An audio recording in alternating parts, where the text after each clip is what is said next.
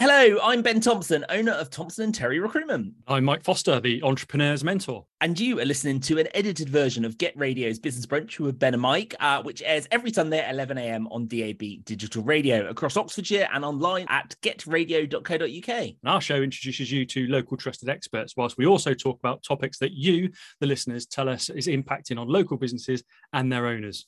For copyright reasons, we cannot play the songs mentioned in the show. Uh, but for more info and business brunch related content, please do head over to getradio.co.uk. I definitely recommend it. Get Radio's Business Brunch with Ben and Mike, sponsored by We Do HR Support. Leave your HR to the experts so you can focus on what you do best. Good morning. This is Get Radio and welcome to the Business Brunch with Ben and Mike. My name is Ben Thompson, owner of Thompson and Terry Recruitment and indeed the Oxford Business Community Network. And my name is Mike Foster, the entrepreneur's mentor. Now, each week we take a topic that you, the listeners, tell us that you would like us to explore in our roundtable with a local trusted expert or two. So, on today's show, we look forward to welcoming our guest, who is Rebecca Bennett of the Solid Bar Company. So, Ben, my usual question for you today is that we know when we're speaking to people in our networks that there's a real strong lean towards ethical products, but where does one start to create and develop such an idea? That's a great question, isn't it, Mike? Um, and I think it's a question that so many of us probably probably would have no idea how to answer. But I'm sure over the next hour, um, Rebecca's going to tell the story of the Solid Bar Company and talk about what is a really amazing product, but also um, some some ideas, some hints, and tips that, that you could potentially implement yourself. This is the Business Brunch with Ben and Mike. We'll be welcoming Rebecca after this. Get radio. Welcome back to the Business Brunch with Ben and Mike on Get Radio. And today, uh, we're really delighted to be joined by Rebecca Bennett of the Solid Bar Company. So, welcome, Rebecca.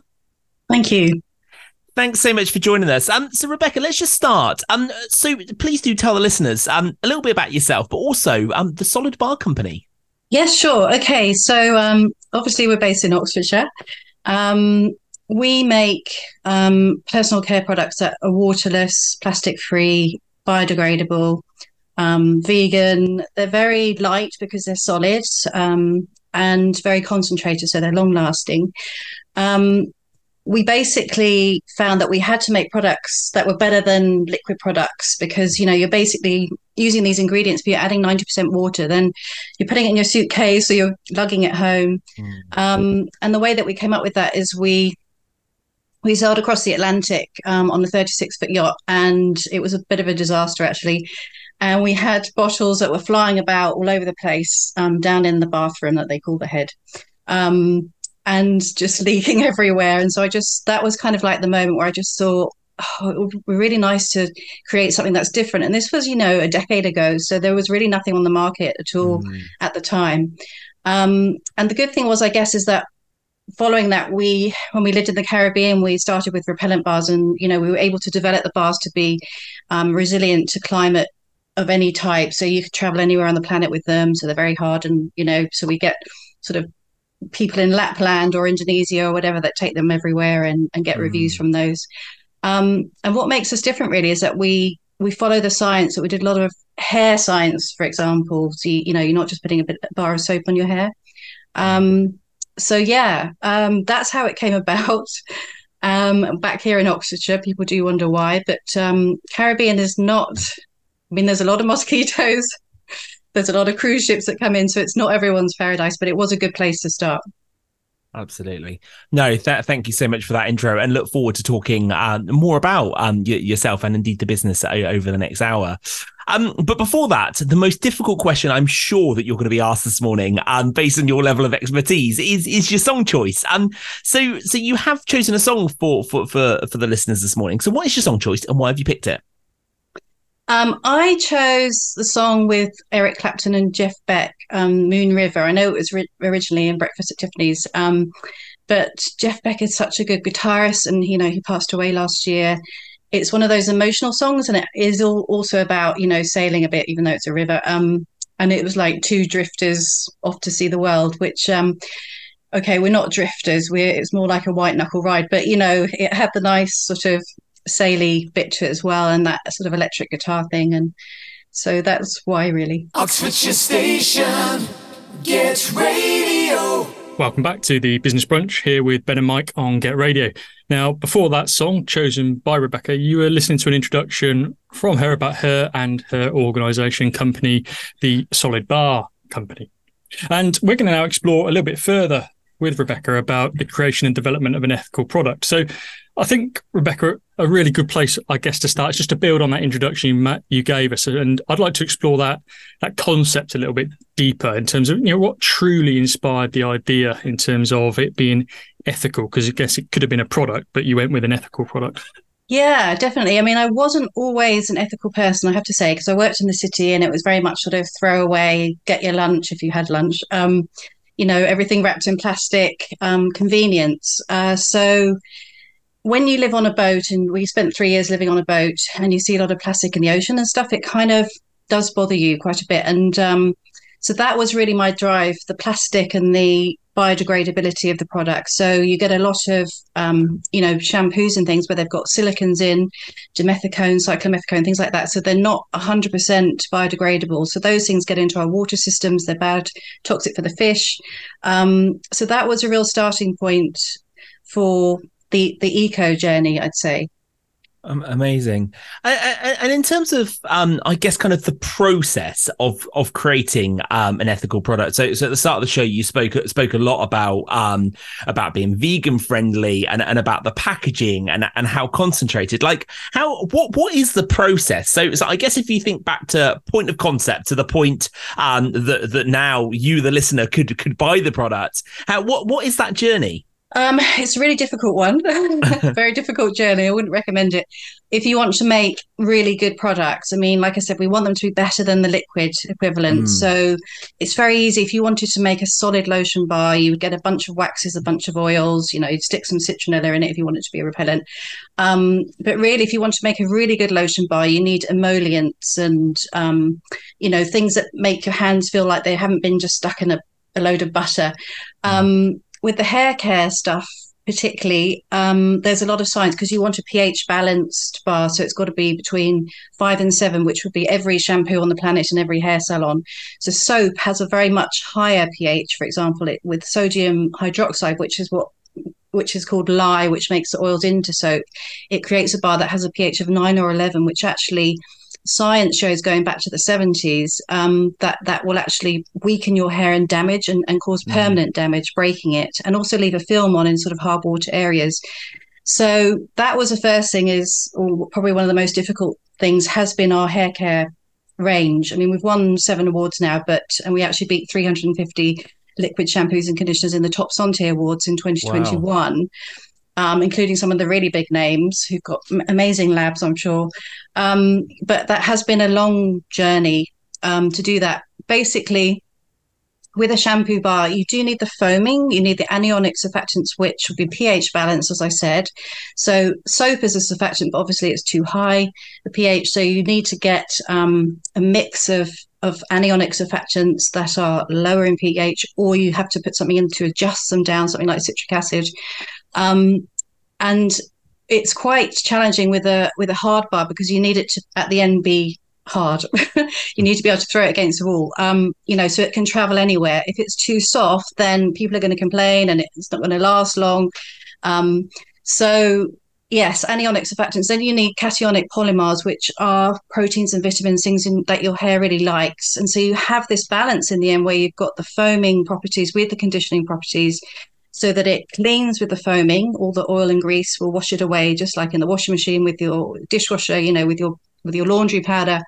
Um, but then you want it to feel soft, shiny, and manageable. So there's a balance with that, and that took a very long time to do. I mean, my two-in-one bars um, probably took, I think it was 39 adjustments. So you adjust it by wow. one gram because you've got no water to play with. Um, so it's that sort of, I mean, there's nowhere when I started, and even now, you know, there's not a lot of places that you can go on the internet, for example, to have a look. And then you look at ingredients of a shampoo bar, for example, and you think, oh no, it's a soap bar. Someone's made a soap bar, and that's going to just um, give someone really bad hair. And then they're just going to go back to liquid shampoos and conditioners. Mm. With the conditioner bars, um, you need um, cationic ingredients. So not just a load of butters and oils, which again you see in the bars with wax. Um, that's just going to moisturize, but it's not going to condition. The cationic ingredients are actually going to close the hair shaft and actually protect it. Give you, we have like anti-static, anti-frizz ingredients in there, um, better sort of combing ability. Um, so it's it is really really complex. In fact, if I'd known how bad it was going to be, I'm not sure I would have started it. But um, that's and that's really you know with the small business having to support yourself while you're doing all this um, you know research and you do get a bit of a grant back from the government. I did for that, but um, you know, it was a lot of months of my time. Again with the face bar, again with the magnesium deodorant, trying to get it to up in the tube with a probiotic. I mean, no one wants bad hair to save the planet, that is for sure, and no one wants to smell to to save the planet. It's just people aren't going to put up with that. You know, I wouldn't. So that's why you know I spent all this time doing it. So I just want to explore that a, a bit further in terms of the, the R and D journey. Um, like you say, could be a challenge for a lot of people, and you, you, sort of questioned that journey if you if you knew what you were going to go into. So, so tell us about the resilience and the attitude you had to have towards that to sort of like go through that journey and, and come out the other end with the product that you've got. Um, I think I'm quite determined anyway. I spent ten years working in the city as a trader, and um, I kind of don't give up, dog with a bone type attitude. Um, so I just did as much research as I could online, which wasn't a lot. I did find a good scientist in Canada, and we were living in the States at the time.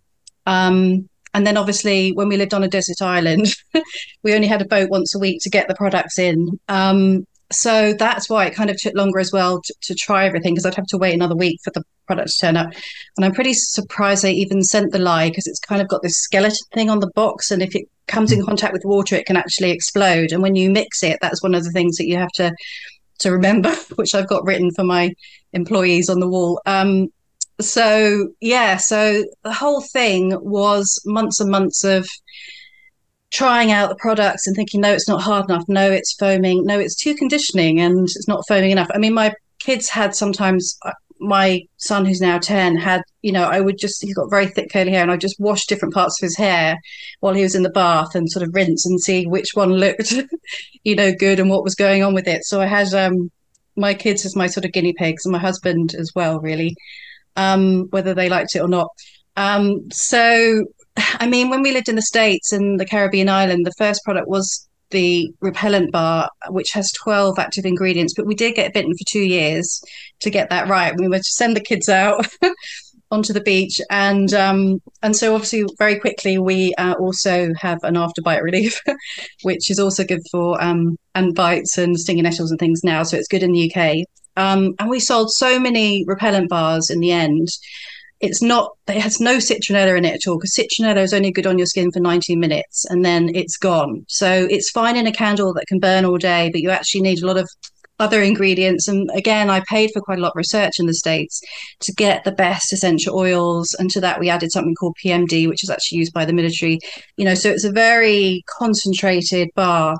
Obviously when we came to the uk we had to really extend our range um, and so I did balms and things. And my background after the city was in horticulture. So we grow a lot of herbs for our balms and we had to sort of adjust the market, you know, the smells as well, the scents in the Caribbean. It's a bit like when you put aftershave on or perfume that it just disappears, um, evaporates very quick. So you need much stronger smelling. You know, lemongrass is great. Citrus stuff has just gone in five minutes. Whereas in the UK, people love orange. You know, they love more of the citrus stuff. Um, so then we wanted stuff that was uh, quite unisex, so that were mm. um, you know woodland musky scents as well as a sort of minty lime, but all natural, completely natural. So again, you're working with a smaller number of products. So yeah, each each product because it's solid was a lot of work to just trial and error. Um, and I, you know, having spoken to scientists now, they're quite amazed I managed to do it. I'm quite amazed because I don't really even have a chemistry background. Um, I just was persistent. don't recommend it to anyone. amazing, amazing. Um, Rebecca, thanks so much for your thoughts so far. We'll continue the conversation after this. Introducing you to local trusted experts. This is the Business Brunch Podcast, sponsored by We Do HR Support. Leave your HR to the experts so you can focus on what you do best. Welcome back to the Business Brunch with Ben and Mike um, on Get Radio. And today, really, really delighted uh, to be joined um, to tell the story um, of the Solid Bar Company, um, which, if you haven't tried Rebecca's products, well, I definitely, def- definitely recommend checking checking out. Um, so, so Rebecca, something you touched on earlier, and, and I think Mike and I just listened to you just for a short period of time can absolutely see why is that you've won seven awards and, and, and won awards against some some big brands. Um, can you can you talk to to those listening at home really about how did the awards come about? How how easy or or indeed difficult was that application process? And and have you seen any benefits from winning those awards? Yeah, I would definitely re- recommend any small company to get involved in awards. I didn't really think about it until I heard um, at a business meeting a lady that sort of specializes in helping companies get awards, and she was just talk- talking about how important it is just to enter awards of any kind. So I thought, well, she was right. If you don't enter, then you've got no chance of winning. Um, mm. so what have you really got to lose? Because they don't cost that much to go into it. Um, so you send off half a dozen products and I don't know, a couple of hundred quid, and um, you know you've really got a chance of winning. If you don't win, you don't really have to tell anyone either. Um, luckily, most of the awards I think pretty much I've gone into, I've I've won, um, including four gold, I think as well. Um, so I definitely would recommend that to to small businesses particularly because it, it certainly has helped because obviously then they'll do the social media for you um, it's going to help your your website rating and you can talk about it you know um, so yeah good idea Brilliant. Well, I love the fact that your family were your guinea pigs. Um, happened to me as well. My wife, I was the guinea pig for her business, but luckily for me, it was a cupcake business rather than a, a product like that. So that's why I look, look like that.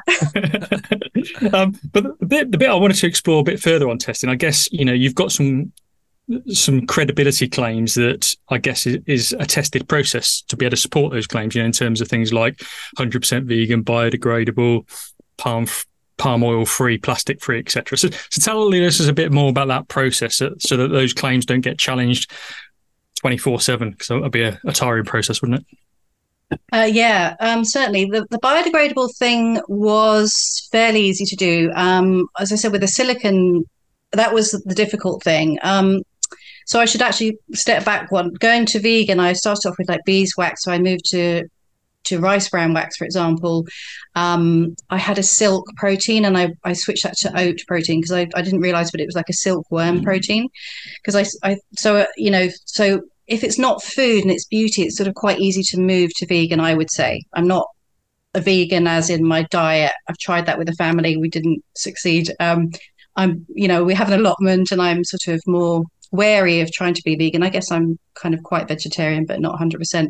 But with a beauty company, you know, it was quite easy to make that vegan, and that's then opens up a whole other market. The biodegradable thing with the silicons, like I said, I found an American company um, that did silicon alternatives. So there's very few companies globally for the hair care industry that offer um, an alternative ingredient that I could use in a anhydrous product, for example. And obviously way more expensive, but you know, you're using quite a small percentage. And then I, it was important to me with the boat and stuff to be 100% biodegradable. Um, and then from there, I wanted everything to be palm oil free. And that was the most difficult thing ever um, because palm oil is in everything, and it, there's no such thing as you know responsible palm oil. And having worked, I was out in the rainforest years ago. Um, after I left the city and studied horticulture, I spent quite a lot of time in Peru with the indigenous people, and you could hear the chainsaws going all the time for the the areas that we were clearing for for the palm oil. It didn't really matter if it was RSPO palm oil or you know. Um, so I, I, wanted to do that, but I knew that that was going to be probably the most difficult thing, and it definitely was.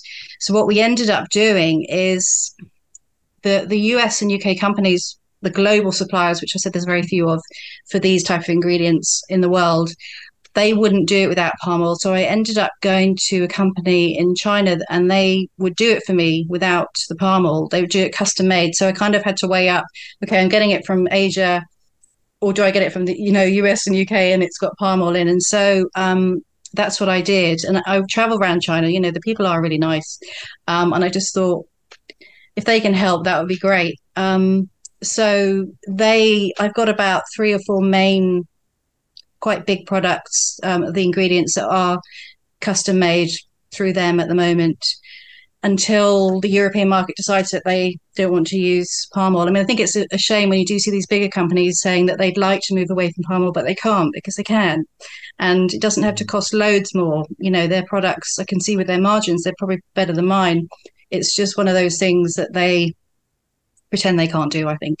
Um, but yeah, so the palm oil thing was the last thing um, that I did. And then obviously the packaging is quite easy because you've got a solid product, so you can use cardboard, FSC certified. Um, we have travel tins. We've just sort of um, launched a repurposing of our three in one bars for the hotels. Um, so that they can actually send back the bars to us if they've been lightly used, and we can sort of remelt them, send them off to be batch tested at a lab, and then resend them back to the hotel so that they can be zero waste. And that was a sort of 3 a.m. idea a few months ago because a lot of the hotels just send their um, soaps to Africa. They don't, and actually, because ours are not soaps, they're just very expensive, really nice salon ingredients. We did think, well, how can we? Um, you know, it's such a waste to have a bar. That's been our problem with it being so concentrated. You can't have it so tiny because blokes in hotels just, you know, they wouldn't be able to hold them in their hands. Um, so we just thought, what what can we do? And that was, um, you know, just a no brainer, really. Um, I think 70 million bars that have gone to Africa that have added disinfectant to them and stuff. They probably don't want our soaps anymore. They probably, I think, we'd be better off set, setting up a factory there. They've got shea butter, they've got some really nice ingredients there. And I just thought, um, you know, let's send them back to the hotels. They're under huge pressure from the zero waste mm. side. Um, you know, I was quite surprised. I met one of the general managers of a hotel in Oxford um, last week and you kind of just forget it's a bit like a house. He's got to sort out zero waste with the kitchen and the chefs with the bathroom with the earplugs in the drawer. You know i'm just sort of doing the bathroom stuff. Um, so that sort of really appealed to him as an idea because I can then send them back, re, you know, repurpose because we've got such a good preservative system nowadays with these types of products. It, already, you could wash my my bar, your hair with my bath sixty times, and it's never going to grow any bacteria or yeast. I've never seen that, you know, in the ten years. Um, so why not repurpose them and send them back thirty percent cheaper as well? It, uh, one of the things I think is is, is a underrated phrase in business is is the win win win uh, when every party involved is winning, and that that really sounds like a great example of that.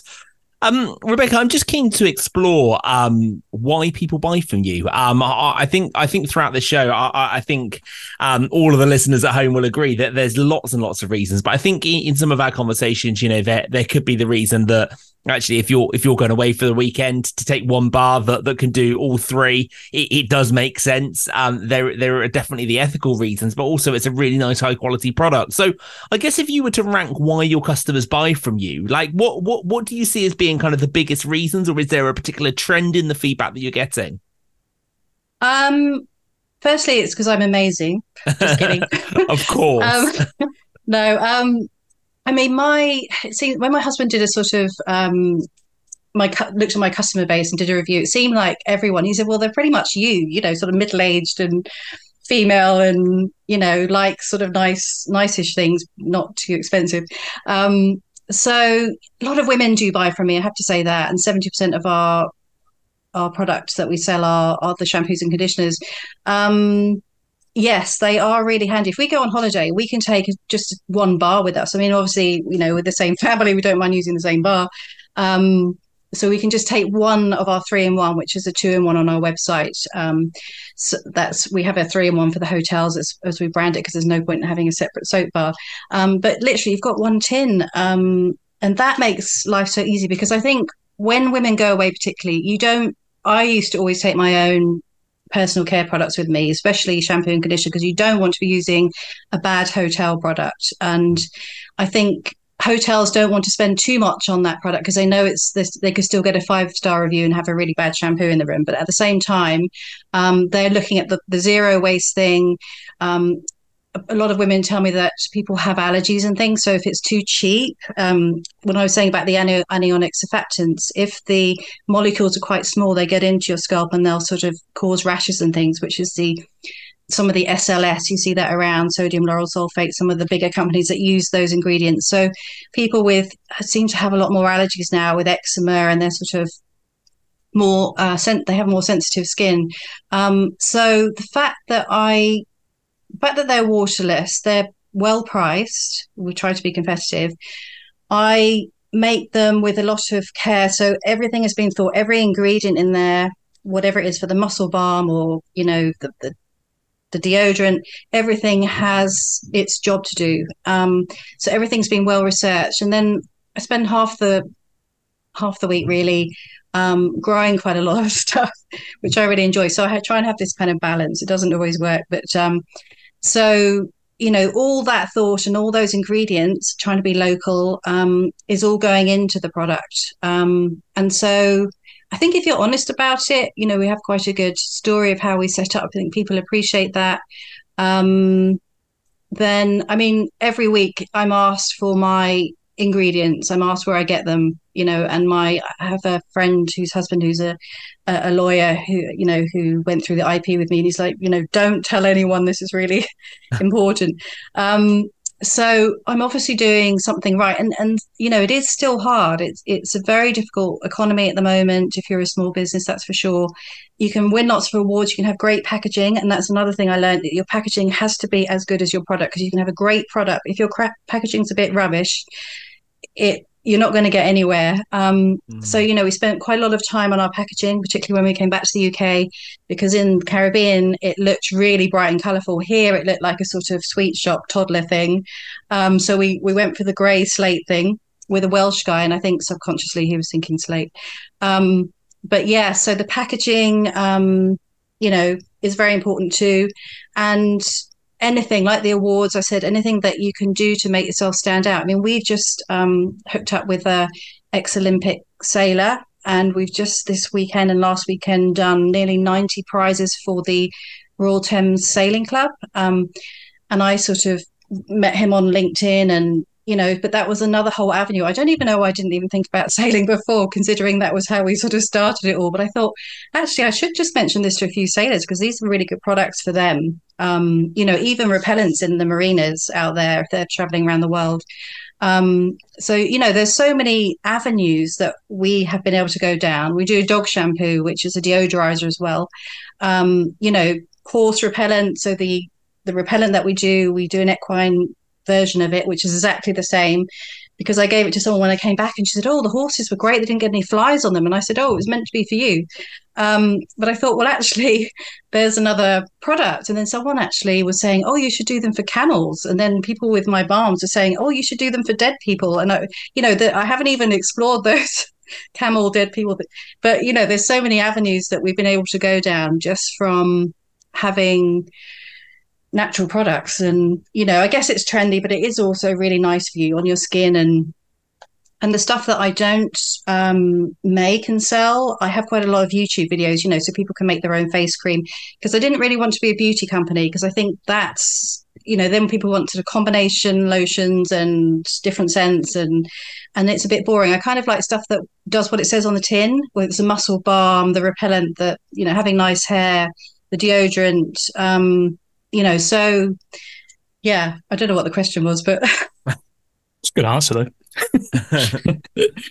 really well. Again, thank you, Rebecca, so far for, for your thoughts around the creation and development of an ethical product. Um, we continue the conversation after this. The Business Brunch with Ben and Mike, sponsored by We Do HR Support. Leave your HR to the experts so you can focus on what you do best. Welcome back to the Business Brunch with Ben and Mike here on Get Radio. Uh, today we're talking to Rebecca from the Solid Bar Company about the development and creation of a ethical product. And you know, before that break, we were just sort of starting to explore some of the things around the the marketing um, of a, of a product. And certainly from my perspective, I see with the work that I do with the students at Oxford Brookes it's the sustainable and the ethical messaging is is huge nowadays. You know, that's the sort of businesses that they want to start.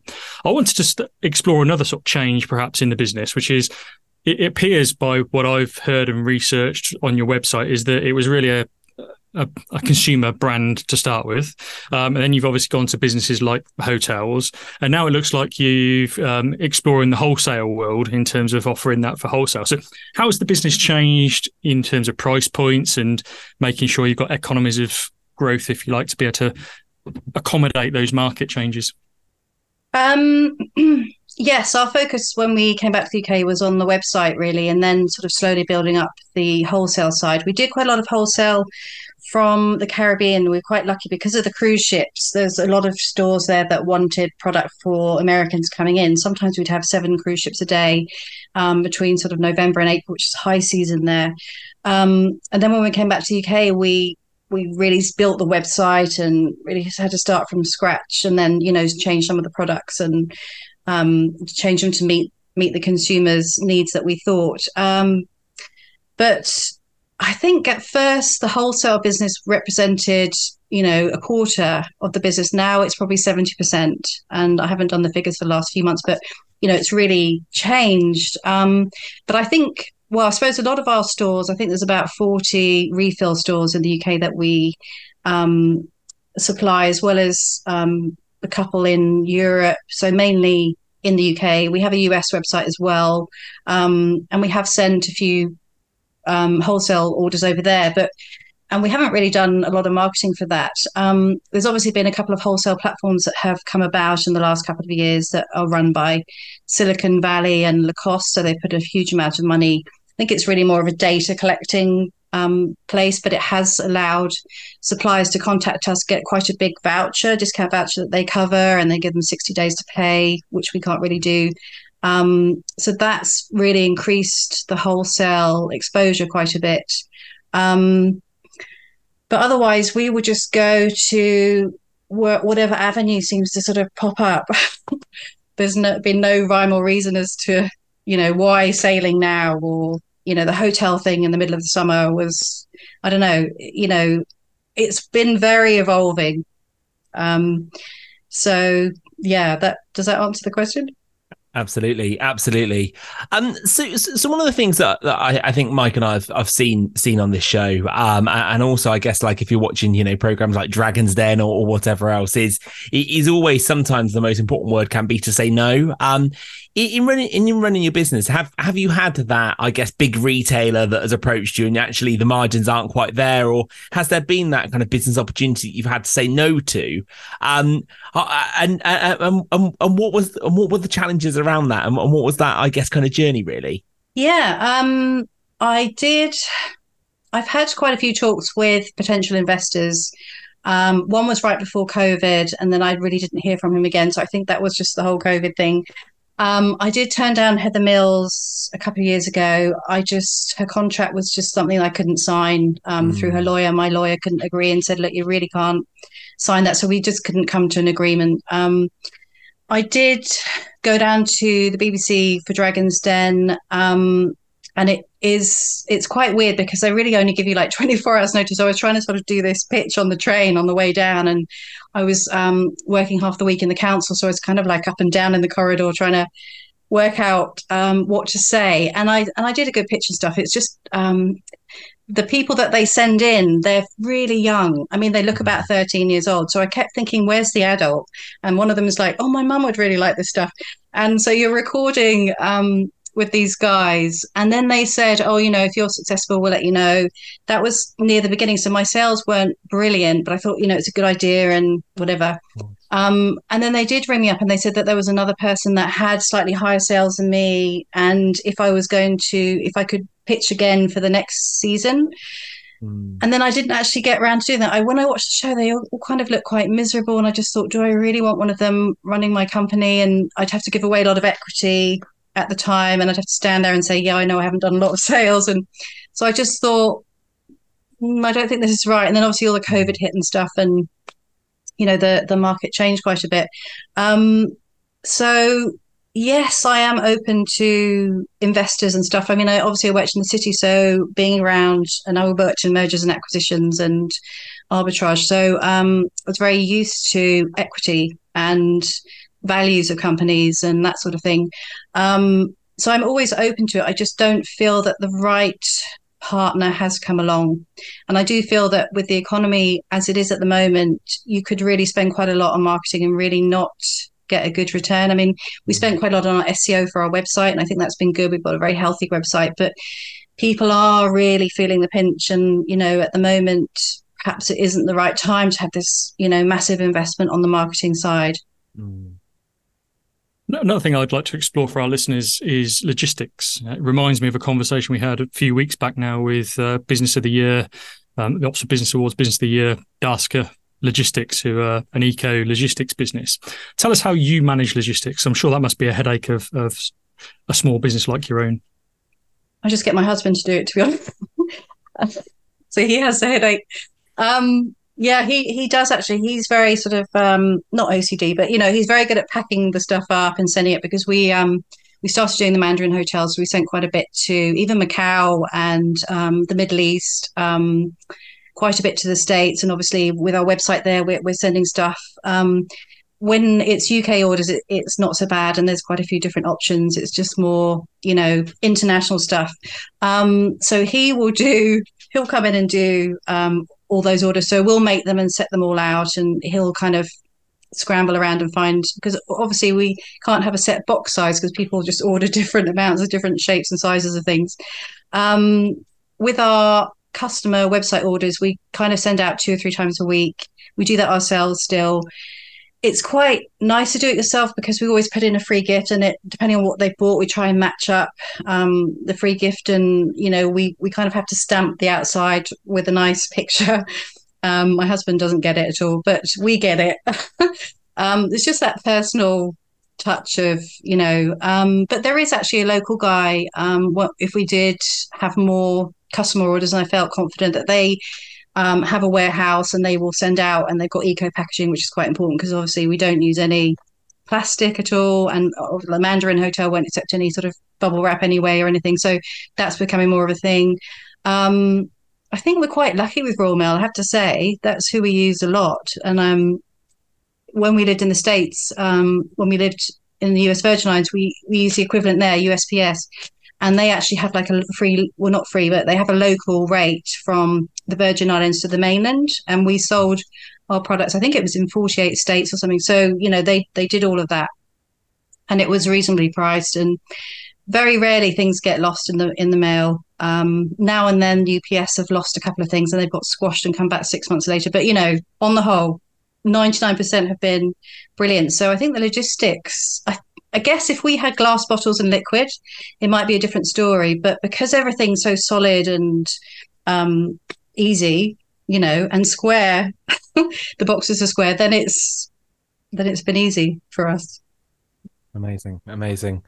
Um, Rebecca, thanks so much um, for for all of the insight that you've shared. Um, we are starting to come towards towards, I guess, kind of the latter part of the show. Um, one of the things I'm just really keen to, I guess, kind of touch on a little bit is, is the future. Um, so so what is the future of the Solid Bar Company? And um, and yeah, what what what things should those listeners following you expect to see in in the coming months and years? I don't even know what's going on next week, to be honest. Um, uh, it's really difficult, isn't it? I think it's it's a day by day thing at the moment because of how the markets are, and just seeing where we can make money, where people need our product. Um, you know, there is for us, it is a very global product. It's, is how we like to because we've travelled a lot anyway. Um, it's always been more than just the UK, so we're always open to expansion in any area. You know, we have sent product to the Seychelles before. Um, you know, if if we can get it somewhere, then we will. And the fact that you don't even have to recycle anything, you can. It's all compostable and it's all going to just disappear. Is really nice because you know in the Virgin Islands, the recycling centre was the size of a second, you know, like a suburban garage, that sort of thing. Um, so it it's they are good products that will last and will not um, deteriorate in any climate. So I can't say where the company's going to be. I think I had all these ideas three years ago, but that was sort of pre. I think it's different now, you know, and so I wouldn't want to really say. Um, every week is different.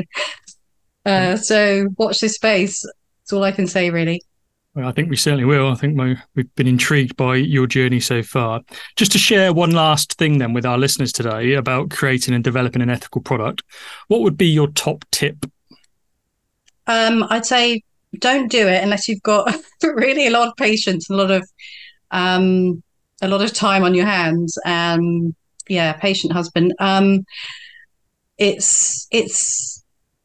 I think the problem is, and I don't want to be negative, but you know, ingredients are prices are increasing a lot, and because of the time it takes to get a really nice product, you do have to financially make sure that you can support yourself through that. You know, don't give up. There's so many there's a lot of YouTube videos and things that you can start with. There's a lot of things where you can make your household cleaner at home. Um, you know, I make it for the gym here and get a sort of reduced rate. Um, so there's lots of stuff that you can probably do very easily without realizing until you sort of look into it and think, oh, actually, um, I can probably make that. You know, look at the ingredients and and you know whether it's in the bathroom or the kitchen, or whatever. Um, so yeah, it's difficult. You've just got to be patient and really want to do it.